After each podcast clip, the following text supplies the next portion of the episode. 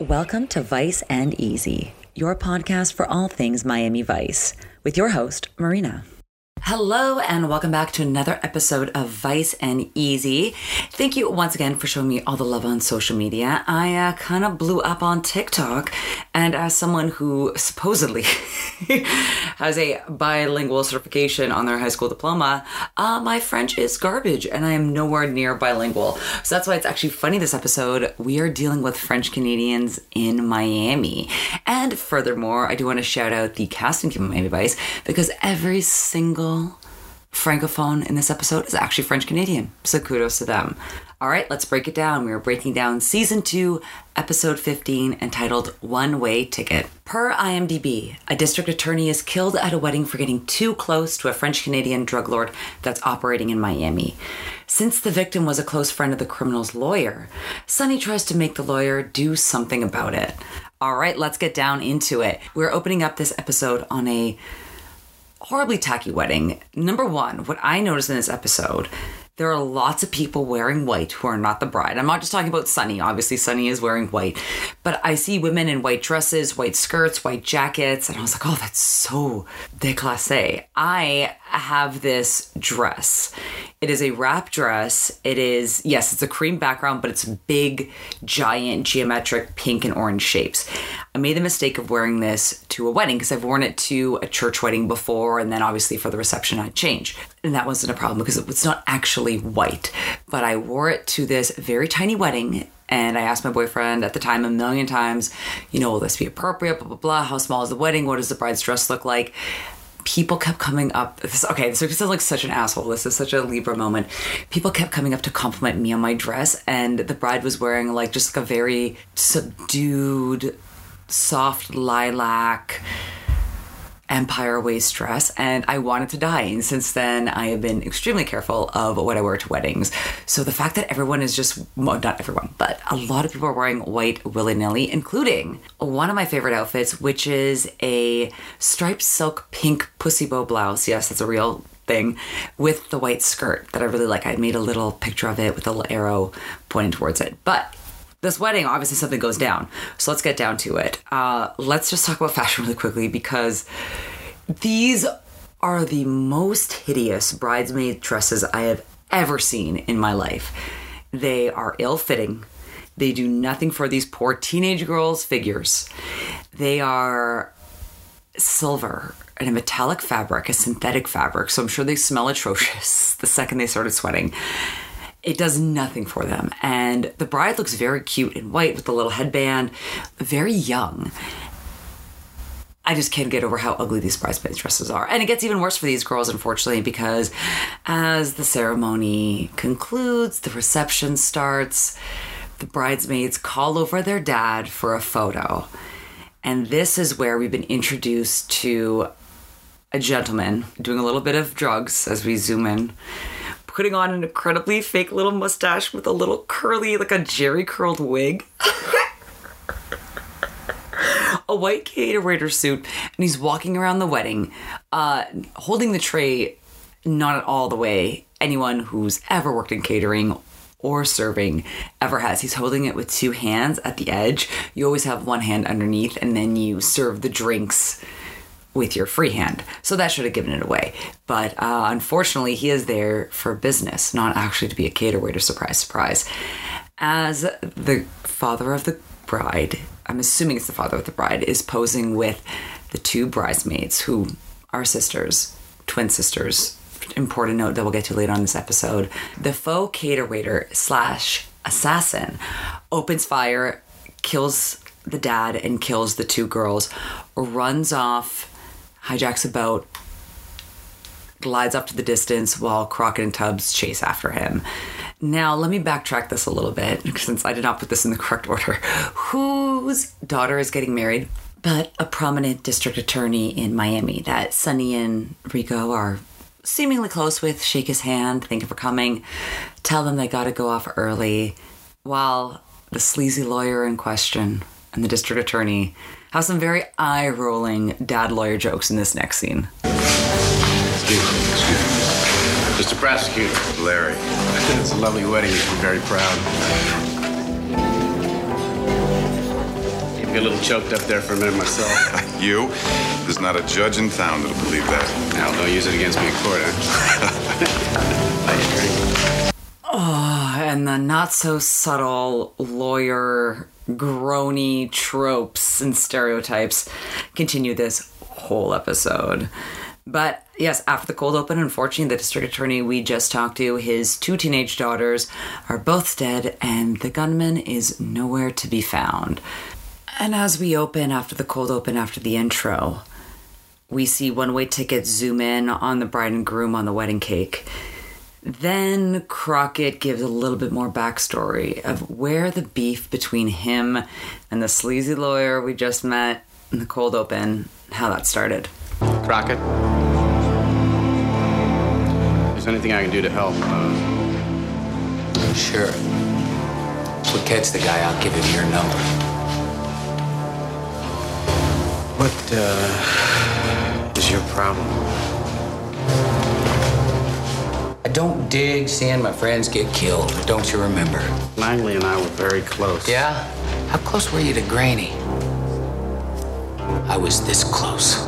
What's this got to do with Graney? I filed a motion. The judge declared a mistrial. Take it up with him. Don't read me the record, pal. There aren't any technicalities to hide behind on the street. Oh my god, that is so cringy. I know it's about like an actual sad topic, and Crockett divulges a little bit more to Tubbs as to what was going on. So Graney was a very new kid working in Vice. They both went undercover for a mission. Graney was a new father. Graney ends up being shot. The shooter is apprehended and booked by Crockett, but because Crockett got a little bit rough, during the apprehension and the arrest, not all protocols were followed. And unfortunately, there is a reason why those protocols are in place to protect people of their rights. And it is incredibly frustrating when incredibly sick, demented people can get off on these technicalities, which is why everything needs to be followed to the nth degree to prevent these kind of issues from happening. So unfortunately, this happened to Crockett and the lawyer, as lazy as it is, to be fair, that is exactly what he's hired for. Lawyers are hired to find whatever they can. And it gets better on this episode, and you'll see how sleazy he is. And it reminds me a little bit of Tom Girardi, which I know my analytics for listeners, it's 96% male. I doubt there was any overlap with the Real Housewives of Beverly Hills, but this is a very scandalous story that I'll be linking to in the show notes of a very high ranking California lawyer with access to private jets and how it was revealed that it was, in essence, a Ponzi scheme where he was robbing Peter to pay Paul and that he was stealing money from settlement funds of victims who had perished on plane crashes and burn victims, and essentially stealing and hoarding this money away from children and widows and orphans of these tragedies. Tom Girardi is the name. I'm going to link to it in the show notes. So this lawyer, obviously not on the same level, but you know, lawyers make money, especially in different legal fields and this is why most people get into law and i don't blame them because you're not going to put yourself through three four years of miserable backbreaking school then you're articling then you're interning then you're working 100 hours a week to make partner. You are doing this for the payoff for the financial security. But when a lawyer has a private jet this is very much a red flag and we'll get to this later on the episode and now, before we leave the scene of the crime slash the wedding reception, let me note there was a very big cameo that I totally forgot to mention, even though I'm looking at him in my gallery. It's Jan Hammer. I made a gif of Jan Hammer jamming out, and he is very much the second wild card of the episode, which I'll get to later. He is wearing a textured blue silk blazer, I believe, with no shoulder pads. It's not as large as some of the ones that Crockett's wearing, with a pink silk tie with a black pattern and then a silk shirt that is also hot pink underneath. So we got some really interesting male outfits this episode, but I digress. I am going all over the map here. I'm sorry. I'm going to try to stick to my order of thing. so, as we're at the precinct or OCB, they're talking about what a nice guy Langley was, how he used to hold the door open for Trudy in court, always said hi, known all over as a nice guy. Unfortunately, the two bridesmaids were confirmed killed. Now, Langley had been working with the DA against some French Canadian mobsters. So Zito and Switek are sent by Castillo to do a little bit of recon, get a little bit of information at a known French Canadian watering hole called Home Base. I believe it's either Fort Lauderdale or Hollywood, Florida, just a little bit north of Miami. This bar is kind of what I want in a bar. It is smoky, it is dark. There are purplish walls with gold leaf decal. Decal, wow. Decals, wow. Oh my god decorations. It just looks incredibly cool, but it seems to be possibly a restaurant because they have tablecloths. Then I am sorry, I'm not trying to laugh at their accents. I actually recognize this actor, Lothaire Bluteau, but I will say when I went to his IMDb, I noticed that this was his first English television credit again, I am not fully bilingual or trilingual. I know other languages, but I'm so I'm never make fun of somebody for having an accent because at least they're trying. But I'm going to put money and say that he learned all his lines phonetically, as you can see in this clip. Are you crazy, man?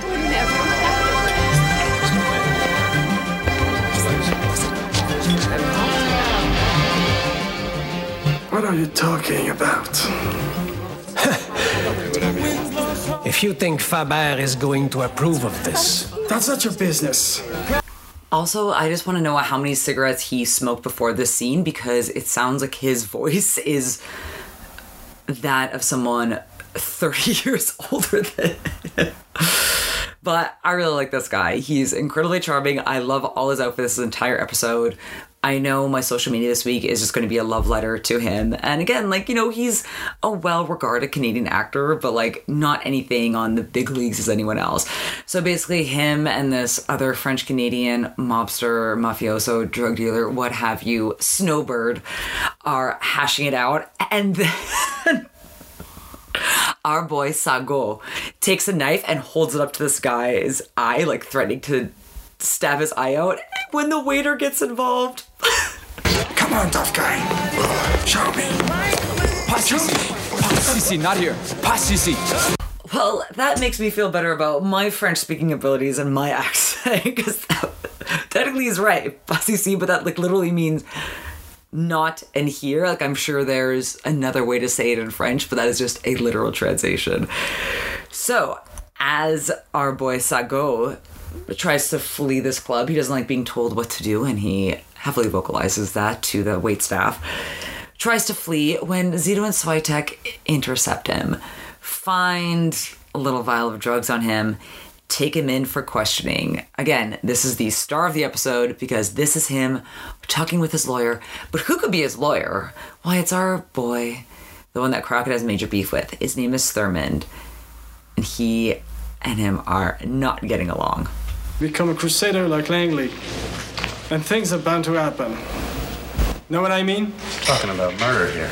Three people, two of them teenagers. Yeah, well, what do you expect? Twins are bad luck. Twins? How do you know they're twins? I read it in the papers. Paper only said they were sisters. Maybe I heard it on the radio. Where were you last night before Lalou? I was having dinner at Duke's. Hey, where did you get off asking me that? Just do the job Faber is paying you to do, understand? Just do your damn job. Wow, anyone who's worked in customer service, this episode and the last episode where Charlie Glide was like, You gotta do your job, Crockett just like sending chills down our spine, especially during the Christmas season. but I digress. So it seems that they go way back, and when he mentions Faber, this is another piece of the puzzle of this French Canadian mafia connection. Now, before you scoff at the idea, there are actually a ton of French Canadians in Florida during the winters. Canadians are well known to snowbird, but I've actually linked an article talking a little bit more about that. And this was in 1982. And there was another one I read, I remember during the pandemic, of all these Quebecois that couldn't go down to Miami or to South Florida for the winter. But there's like a little town, like a little RV park that pays homage to Florida and it was very cute. And they just tried to make little activities and sit around bonfires and talk to one another, you know, trying to get through the pandemic. And I thought that was very wholesome. So speaking of Faber, Thurman goes over to visit him. Where is he? Where the wealthy are quite easily to be found. Why he is at the stable with his daughter who is riding horses. Must say, I love the eyebrows in this man as someone who was also born with quite thick eyebrows. Kudos. He's kept them. Even I looked at a picture of him recently on his Voices 123 profile, and you can still see them there, even though this is what? Almost 40 years old? But then Thurman Faber go, Faber, sorry, Faber, go way back. Turns out shady lawyer is going to do shady things and accept money from shady people and then be surprised when he can't just wriggle his way out of a deal in this next clip. You helped with the firm, you've been very generous, but I cannot represent these people anymore. This, we've talked about this in a lot of other episodes. Money equals control. So be incredibly careful where you get your money from and where that source's money is coming from. Then we get a nice mafia sentiment at the end of their conversation. After these many years, is it a matter of conscience? Very simple. I want out. Now. I mean it, Jean. That's impossible, Larry. I love the delivery of impossible with that French Canadian accent. It just kind of sent shivers down my spine when I was writing it. Like I have all the things on my notes, like, oh, oh my God, was just like very sexy and stern. And here's where we have kind of an interesting juxtaposition and a contrast of how life can go for you in law enforcement the corrupt way or the honorable way. Also, depending on class law school graduate versus police officer. Now, we see Thurmond pull up onto a tarmac in his 365 GTS Ferrari. Now, Crockett also has a Ferrari. He doesn't own the Ferrari. The Ferrari is basically lent to him as part of his job. So I've seen like, kind of these like class clashes hinted at, but this just completely is very unsubtle in its messaging. So we have Crockett, who's arrived early to the precinct. We see Tubbs literally clock in, which I like. That was like a nice little touch. Talk to Crockett, letting Crockett know there will be a briefing later on today because Castillo wants eyewitness reports of what happened at the wedding shooting. Crockett, obviously not in the mood to participate, gets Tubbs to cover for him because he's going. And if he asks for you? Tell him I went to see my therapist. Now, in my notes, I wrote therapist question mark question mark. Do you mean a bar? Um, I'm off base because he actually goes to a shooting range and he's getting some solid targets hit and he's even complimented by the gentleman who's running the range while his lawyer adversary has pulled up in his Ferrari to take his private jet now there is a little bit of continuity error. The jet that we see on the ground is a Learjet, and the one up in the air is something different. Um, I was talking to my boyfriend; he was explaining to me all the codes that are on airplanes, and so I knew the difference. But obviously, there's a different plane that he's flying up in the sky, and it is just really sad to see someone honest who does the right thing, who doesn't make much money, who has a failed marriage and barely ever sees his child, all in the name of trying to right the wrongs. And then you have this sleazy lawyer who was on the payroll for all these gangsters living this high life. And it just shows you how unfair the world really is. So I actually kind of like that as much as it is a little bit cheesy in the cut and not really a fan of Pete Townshend for many reasons, and his song Face the Face is playing during this. Not really a montage. I do not really a split screen either, just kind of like a juxtaposition, sliding doors, I'd say. You know, what Crockett's life could be like if he was in the pockets of really dirty criminals. And well, after that talk on class differences and morals, let's let's talk let's talk shop, auto body shop, if you will, as Tubbs pulls in with Crockett as the passenger, checking his car at the cutest auto body shop you ever did see.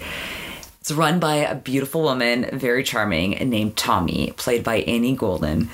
And the mural that is on the side that Tubbs' his car is right in front of it's this fun, very 80s retro vibe with print in the sunglasses and the big shiny pink lips. Just such an amazing mural. And it's just such an iconic scene. And Tommy does pop up in a couple more episodes. She was also in The Prodigal Son, but she's just like a welcoming ray of comic relief.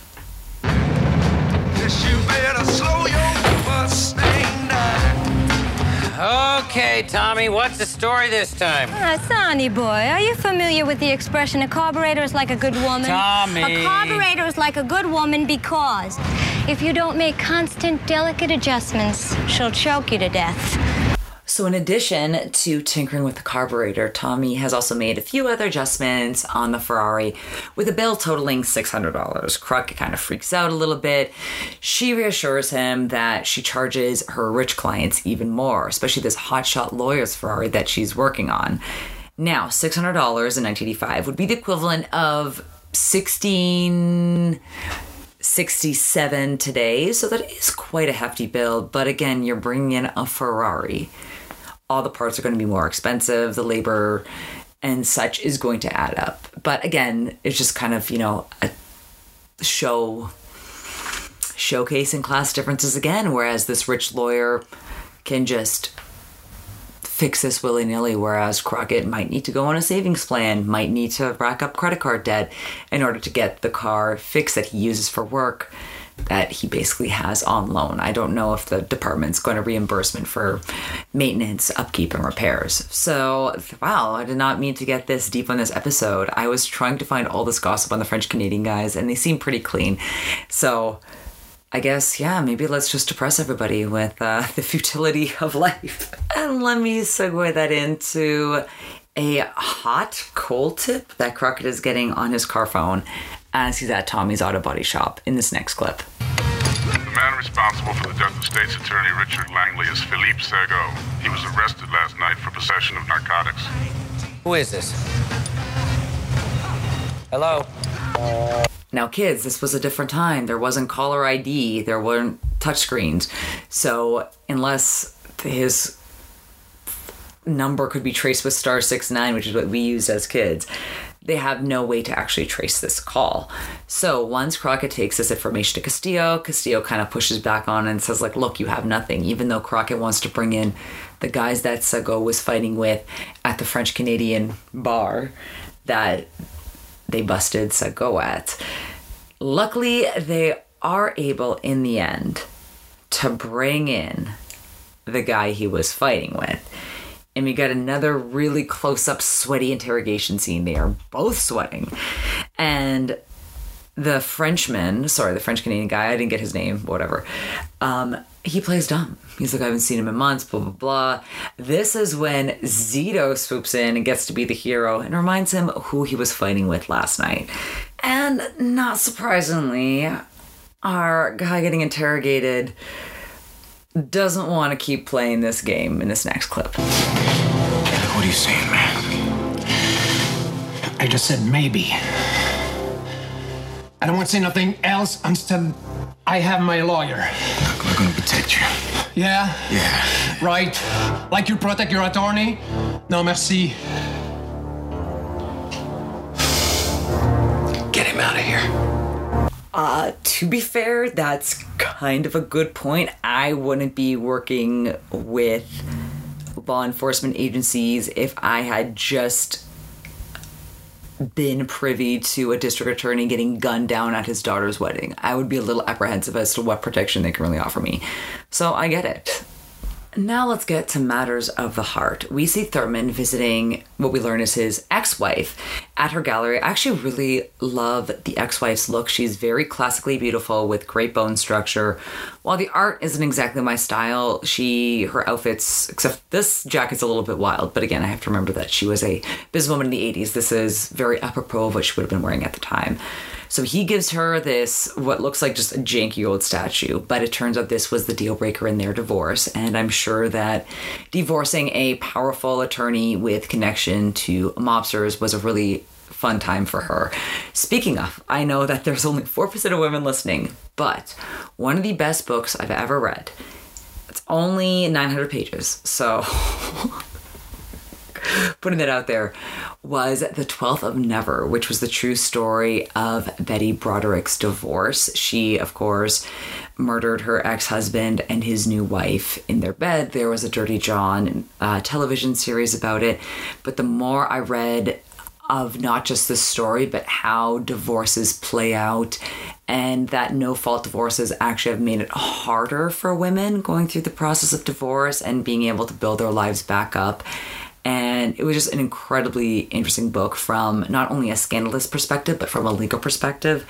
So she's questioning what's going on. Again, if your high priced lawyer husband was fighting tooth and nail over some statue in court, all of a sudden shows up your art gallery playing all nice, you're gonna have questions in this next clip. Larry, is everything really okay? How's the practice? It's not everything anymore. Maybe there should be a law that we have to be 38 before we make the decisions we make when we're 28. And then Crockett comes to completely ruin any semblance of romance in that scene to face off again to ask him about Sago. But it turns out his ex wife actually recognizes Crockett because she even says, Detective, like you guys are still doing this back and forth. So their beef runs deep if the ex wife is privy to this let's check in with our main man Sago because as I've been gushing over his wild choice of outfits, this one might take the cake. I still have to decide who's going to be best dressed. It is a purple blazer with tons of jewels. Again, the shaggy hair, bright tie. He pops in to his French compatriots bathroom. I'm sorry, I don't remember this guy's name, and there's no need to learn it, spoiler alert, because Sago complains that he's been racking up a big phone bill and shoots him.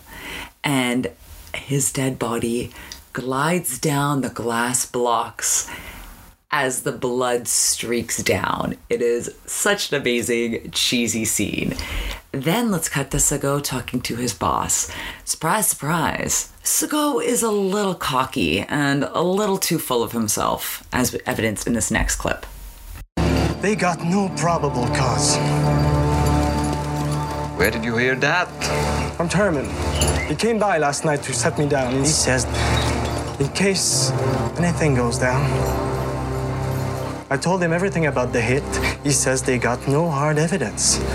So, I got nothing to worry about. I don't care what he says.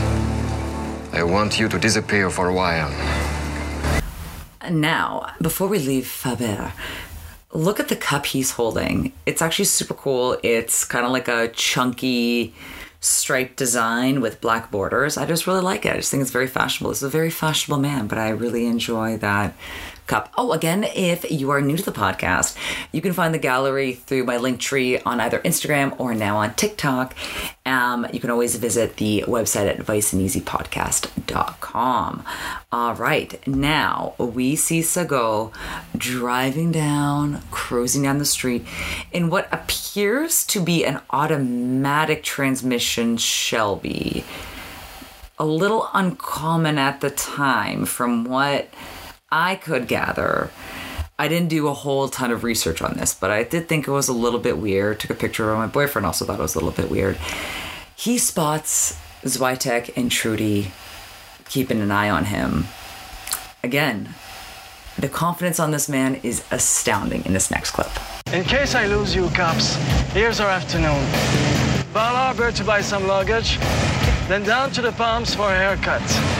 Just a little trim and edge. If you think I need it. Take everything off, above the neck. I'm taking a little plane trip out of the country tomorrow. What do you say you come along as a carry-on luggage? Why don't you stick around? We'll send you on a vacation. I'll send you a postcard. You think this guy practices at being a tube steak? Ah, well, now, speaking of flying, again, our hard pressed lawyer, Thurmond, needs a little bit of relaxation, so he goes for a ride in his Learjet. Again, I'm going to link to a little bit more articles about Tom Girardi. They are all going to be the LA Times, so they're probably going to be paywalled, but worth quite a read. While Crockett's words play back in his head.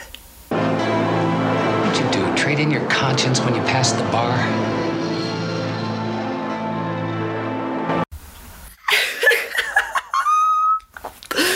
Sorry, while there's these moralist flashbacks and questions are playing in Thurmond's head, he crashes his plane. Now, the body cannot be found. While they're discussing this at the precinct, Crockett gets another tip, writes down details, and these details are much more detailed. Sorry, poor choice of words. Than last time. He tells them the exact safety deposit box that you can find the gun that was used to kill Langley at.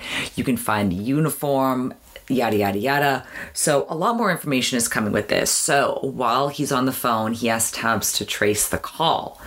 They're able to trace it down to kind of like a rundown apartment now, I love the landlord because the landlord not only has a kid on her shoulder, but a big cat that's not too happy to see Crockett, but Crockett's able to hold him anyway. Just kind of holds him up like Simba.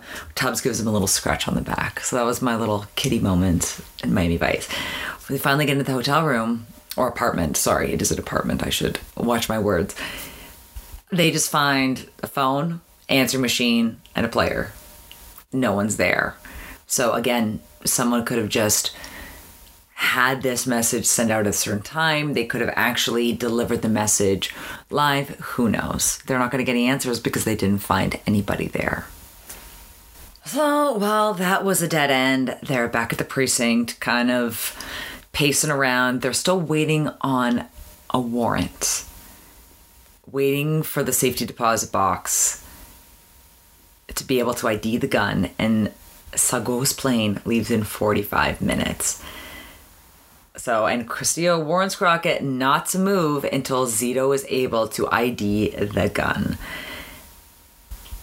Sago is waiting in line outside of tarmac for a little seaplane to show up to go on wherever his vacation may take him. And then once he's out of the country, they're gonna lose this case. So, luckily, while they're doing surveillance, we got Trudy and Switek Husago eyes, who he recognizes looking at him. Then we got Tubbs and Crockett as well. They're all keeping an eye on him when they finally get the call to go. As they go to arrest him, he decides to open fire, run away, and another hijacked boat. This is one of my favorite chase scenes of the entire series. It very much brought me back to Vice City. I do remember there were a couple missions where you had to kind of bypass and boat through these narrow, low, low clearance bridges. And then you see Crockett and Tubbs in the spider keeping pace with him and it's just such a great shot. However, I am going to point out, me being me, that the stuntman has completely different hair texture than the actor playing Sago. Boy, I really hope somebody got fired for that blunder. I did take a lot of gifs and a lot of shots of this chase that you can see on the gallery. And it's a great shot. So when you see the stuntman from behind, even with the different textured hair, you can see kind of all these old school gadgets in the boat. And then the police boat does catch up with him. Sago does have to come to a stop. He realizes he's kind of out of luck. This is when Crockett, it's a great gif I made of Crockett jumping from the bridge into the boat and telling him to not even blink. All right, now that they got Sago, they want to get a little bit more information on Thurmond. It's quite awfully convenient that his plane blew up and nobody can find his body. So they go to Tommy, who has a lot more information than she initially let on in this next clip. Tommy, I need the story on this car right now. God, it's terrible. Young guy, had everything going for him. Boom, Gonzville. Yeah, when Thurmond came in, did he say anything or do anything weird? Well, he paid me up front. That was pretty weird. And he said if he wasn't back in a couple of days to pick up the car, that I should call this Alicia woman and have her pick up the car, which I'm going to do first thing after lunch. Oh, Tommy, come on now. Was there anything else? As a matter of fact, yeah. He said you guys should be coming by, and would I give you a package? So the messenger delivered it. I signed for it. Where? I signed for it here. Where? The package? Where is? Oh, it's in the front seat where I keep the uh, tickets.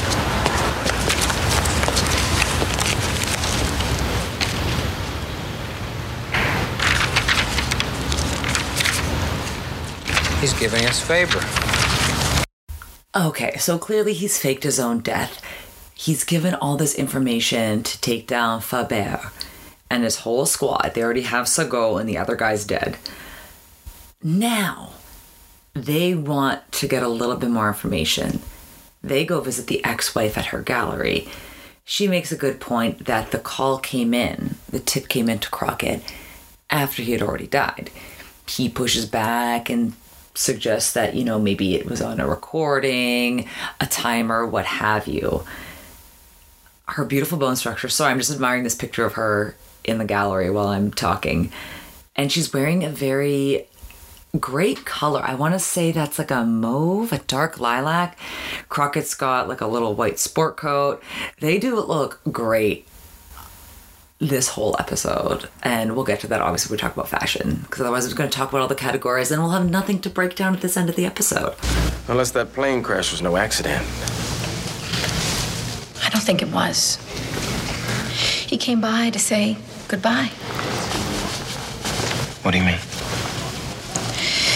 The day you came here, he came by out of the blue to bring me this present.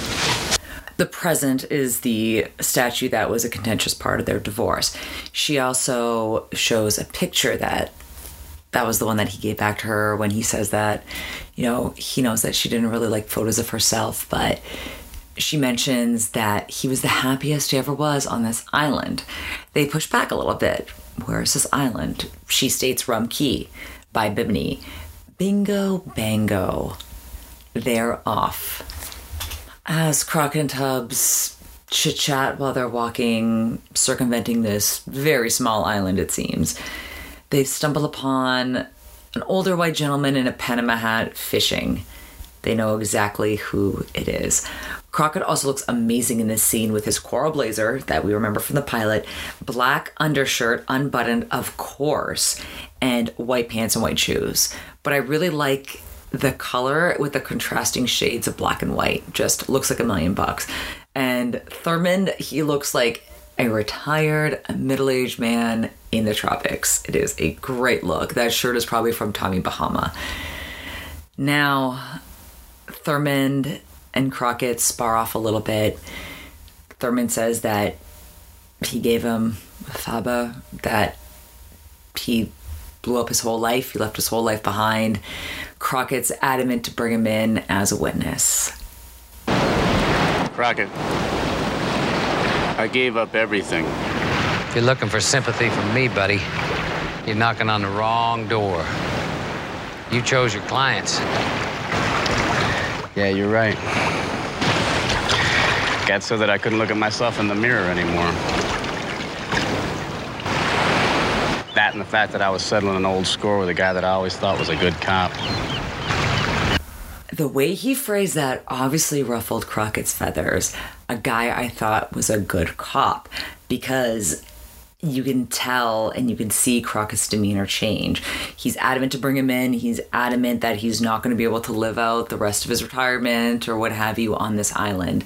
But after that comment, Crockett changes moods completely. And he's, as, as Thurmond's about to get his things, Crockett goes, Hey, you know what? You want to be dead? Pulls finger guns, bang, you're dead freeze frame, end of episode. And that was One Way Ticket. All right, let's break it down. This is a, a wild episode, so let's go through some of the more subdued looks. Now, naturally, best dressed male. I'm going to give it to Crockett. There is a picture ever, please go to the gallery and check it out, of Crockett and Tubbs sitting in Castillo's office, both in gray, Crockett in just kind of like a light gray blazer, black undershirt, white pants, Tubbs with a textured patterned gray blazer. Colt blue undershirt unbuttoned with his gold medallion that's probably my best dress for the entire episode. Second place is also going to be Crockett again for the coral black and white ensemble I just spoke of. Now, if you're asking Marina, weren't you talking about Segot the entire episode? Uh, of course I was, but he's going to win my wild card just because of how wild his outfits are. I also want to know what time of year this episode. I'm assuming they were shooting in like January, February because he just has a lot of layers on. And I get it, you know, you're used to dressing for the cold in Quebec and in Canada, but the oversized blazers kill me. There's a little bit of sparkle you can see when he's when we first see him walking into the bar, not disguised as the cater waiter. Then the lilac blazer that he wears to shoot his friend with all his rings and his jewels and the little striped tie. Can't get over that. His tie game is also crazy this episode. We have the green, purple, and yellow one when we first see him when he changes into the cater waiter outfit. Then we also have another one. I need to find it. Oh my god, the green unbuttoned shirt. I'm surprised I didn't put that as best dress. I guess I had to give it to the lilac. Oh, the lilac blazer, but the unbuttoned chartreuse shirt during questioning with the cigarette and the newspaper and his feet up on the table. Um, I definitely have to make a few gifts of that. I'm also very excited. I'm going to send a lot of these and get some dirt on them from my friend in, from Montreal. So I will report back if I have any gossip because there's no Vice T this episode. Like I couldn't find anything. Annie Golden pretty clean. All the French Canadian actors pretty clean. It's also like very wholesome when you see French Canadian and Canadian actors like still actively work on Canadian productions as well as in the States. So I always appreciate that. His tie when he's talking to Faber when Faber tells him basically to get hidden, that is also wild and textured, along with that giant oversized suit and his crazy hair. I he is the star of the episode for me. But I want to split his wild card with Jan Hammer, with the blue, bright blue, and bright pink ensemble for his dialogueless cameo at the wedding. Crockett also has this hot pink undershirt that he's been wearing throughout the episode on and off. And he um, there's a great picture of him with the blue pants where he's sitting on the desk. Oh no he's actually standing and smoking. Sorry. He's standing and smoking with the holster on before he's interrogating the other french canadian mobster. Then for the women definitely i'm going to give it to the girl with the textured pink blouse that i was talking about earlier. But also i want to give it to alicia because she is just very well dressed and very beautiful. And i really like that classic style now let's move to music. Now we only have three top 40 songs. Let's have you. We have Kyrie by Mr. Mister, which is playing when Segot walks into the bar of my dreams, the bar that I would love to open, minus all the tourists. Then we also have Face to Face by Pete Townshend. Um, I am not doing Vice T on him because Vice T should be fun. It should not involve children. And then the last song, of course, is Mustang Sally by Wilson Pickett as they're rolling up to Annie's shop, which I thought was a very cute song to add in there. And then the Jan Hammer songs, we have Last Flight and Rumkey, naturally. Now, I don't have Vice T. I do have a quote of the episode, which was going to be a surprise to nobody, but I'll get to that in just a second. But uh, Lothaire Bluteau, the gentleman that played Segot, actually has been on the Vikings, the Tudors. He's had quite a solid career. The other gentleman didn't have as much of an IMDb presence. Uh, Guy Thauvette, who played Marcel, the guy whose name I couldn't remember throughout the entire episode, he was actually in Catch Me If You Can. Annie Golden, you'll know her from, I knew her from Hair way back, and that's also a little connection to Philip Michael Thomas. He was also in a production of Hair. So was I. It's pretty easy to find someone who has been in a production of Hair. And then she was also really good on Orange is the New Black. And then Rose McVee, who was playing Alicia, hasn't really acted since the late 80s, but I just really appreciated her look. And sorry, I wish I was coming with more Vice tea. If I hear any word back from my Montreal friends, I will definitely let you know. And that is the end of the episode. Just want to thank you all for listening, for sharing, for finding me on Spotify, Apple Podcasts, YouTube, wherever you get your podcast. I have actually, thank you to some fan um, mail, I have expanded my podcast reach I'm jumping onto new platforms. So please spread the word and subscribe wherever you are. Don't forget to follow me on social media because I have, oh my God, before I end this episode, I am going to post my favorite tweet of 2022 that has to do with Montreal and smoking. and I say this as Montreal is my favorite Canadian city. And if I actually had been bilingual in high school, then I would be there in a heartbeat. But alas, my French is not good enough. It's not up to snuff, and I don't know if I want to. I want to get my Spanish up to snuff first before I tackle French. So, yes, definitely follow me because then you can find all these fun show notes, all these fun gifts, all these fun images, everything Vice and Easy. Follow me at everything at Vice and Easy Podcast. Thank you for subscribing. Thank you for listening. Here is the quote of the week There aren't any technicalities to hide behind on the street. Don't forget to send this to all your lawyer friends. Thank you again for listening. As always, Hey man, Miami Wise is number one new show.